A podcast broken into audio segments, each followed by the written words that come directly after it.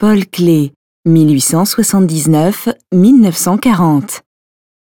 Acteur comique, 1904. Parmi les inventions de Paul Klee, aucune n'est traitée avec autant d'attention que celle de l'acteur comique.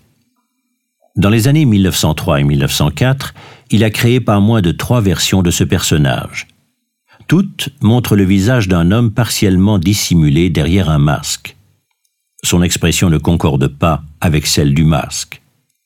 Pour Clé, le personnage de l'acteur comique lui permettait manifestement de représenter sa propre condition d'artiste, car les visages de cette série de gravures peuvent clairement être identifiés comme des autoportraits.